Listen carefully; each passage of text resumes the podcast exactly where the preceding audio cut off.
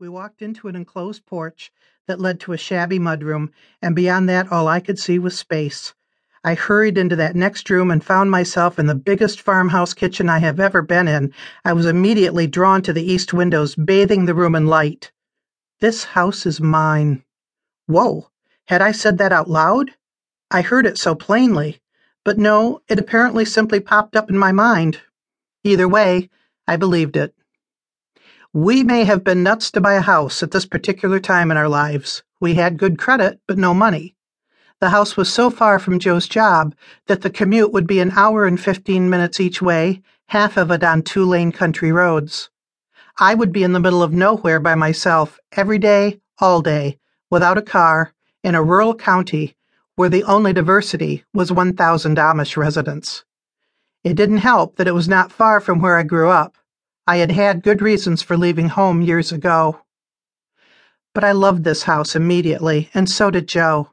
No matter that it was thirty-two hundred square feet for two people who had always lived in one-bedroom apartments. No matter that it needed work that neither of us knew how to do. My brother-in-law made a deal for us to rent for the first year, and within a matter of weeks we moved in. The first night we spent there, Joe reached for my hand. "Come outside with me," he said, "and let's look at our house." It was a moonlit night in late October. We strolled around that big brick tank in the crisp autumn air, feeling like little kids who just got something cool for Christmas. The lamplight in the windows made the otherwise dark house seem to pulsate with life. Would this mean I could say I'd settled down? Could I have animals in my life again? Would we get that dog named Elvis? We had a short but snowy winter that first year. Oddly, it didn't snow until December, and it never snowed again after February, not the winters I recalled from childhood, but it was very cold.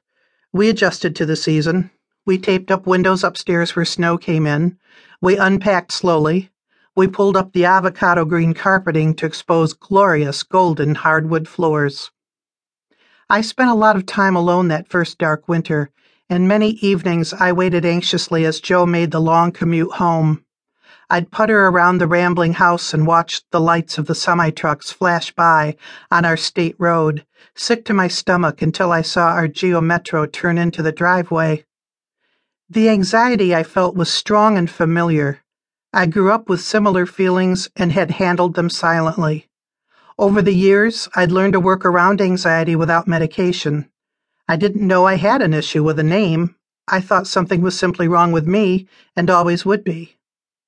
I do not know what exactly happened to change me into such an anxious child, growing up to be an anxious adult. Perhaps it was a perfect storm of my father's violent temper, my parents divorcing when I was four, both parents remarrying the following year, and my functioning in the aftermath of all that chaos. After the remarriages, my sister and I spent most weekends at our dad's house in the city. His new wife, my stepmother, was a nice, smiling woman. She and I would eventually become very close right up until her death in her eighties.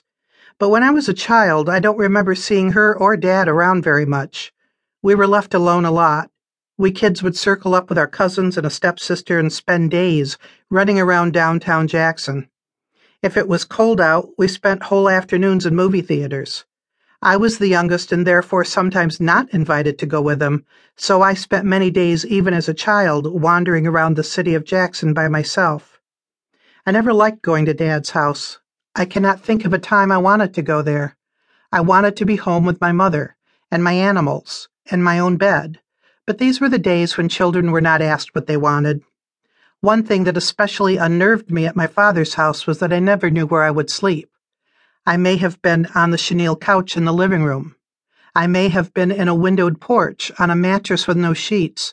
The streetlights behind Venetian blinds poured patterns of light over me in stripes, and I felt like I was caged. I may have been in my teenage stepsister's room while her friends walked in, flipping on the overhead light, talking as if I wasn't there, blasting music on their transistor radios. To this day, I have a weird dread of overhead lights. I slept very little on the weekends at Dad's.